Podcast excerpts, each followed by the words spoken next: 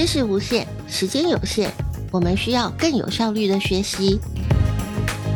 三分钟社会心理学，让我们了解自己，了解身旁的人，了解社会发生的大小事，一起探索背后隐藏的小秘密。欢迎收听三分钟社会心理学，我是主持人周尔斯。昨天是大选日，有超过一千四百万的人参与投票。听众朋友，是不是有投下自己宝贵的一票呢？经历过了投票、开票、选举结果揭晓之后，你昨天睡得好吗？现在的心情如何呢？有没有出现选举症候群呢？什么是选举症候群？选举症候群并不是精神科正式的疾病诊断。选举症候群指的是选举压力对身心状态的影响。其实这样的影响也不是在选举结果揭晓之后才有的。对于政治比较关注，甚至是比较狂热的人，很可能在选前投票日之前就已经出现了选举症候群了。一场选举参选的候选人来自不同的政党，有不同的政见、不同的立场，也拥有各自不同的拥护者。而这段时间，选举也容易成为大家生活当中的话题，也因此会发现，不管在社群媒体上，或者是生活当中。我们自己和身边的家人、朋友，心目当中理想的候选人、支持的人，并不一定相同，拥有各自的政治立场，讨论起来就容易常常处于兴奋和激昂的状态。遇到了立场相同的，说起话来志趣相投，慷慨激昂，一发不可收拾；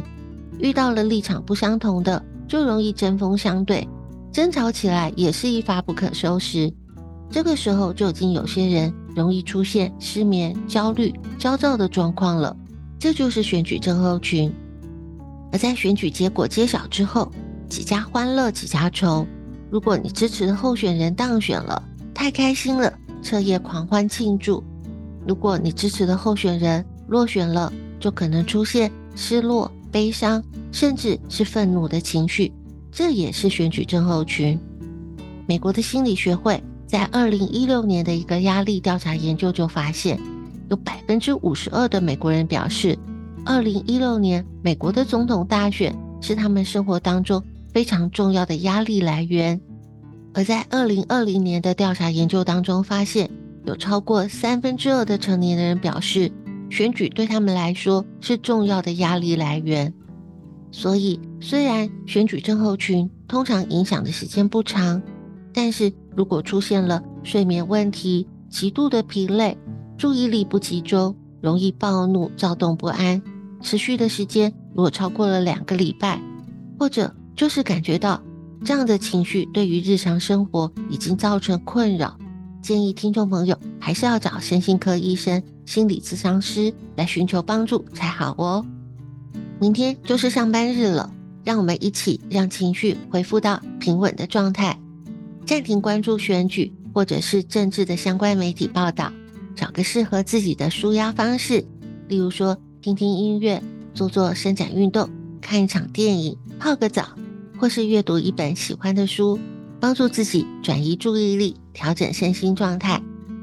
今天的节目就推荐《天下杂志》出版的《导演症候群》。《导演症候群》这本书的作者是一位精神科医生，在他的临床生涯当中，发现许多人强烈的情绪波动，通常是来自所谓的不如意，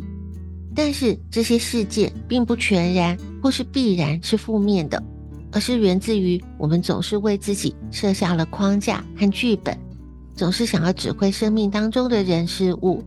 不知不觉就让自己成为那个难以驾驭自我生命，只能指导悲情戏的导演。相信这是一本可以帮助大家调整身心的书。今天的推荐好书《导演症候群》，书籍的相关链接会显示在下方的留言区和粉专。三分钟社会心理学是个抛砖引玉，节目的时间有限，知识是无限的，让我们透过阅读和分享，拓展我们的心灵和人生。感谢听众朋友今天的收听，我们下周见。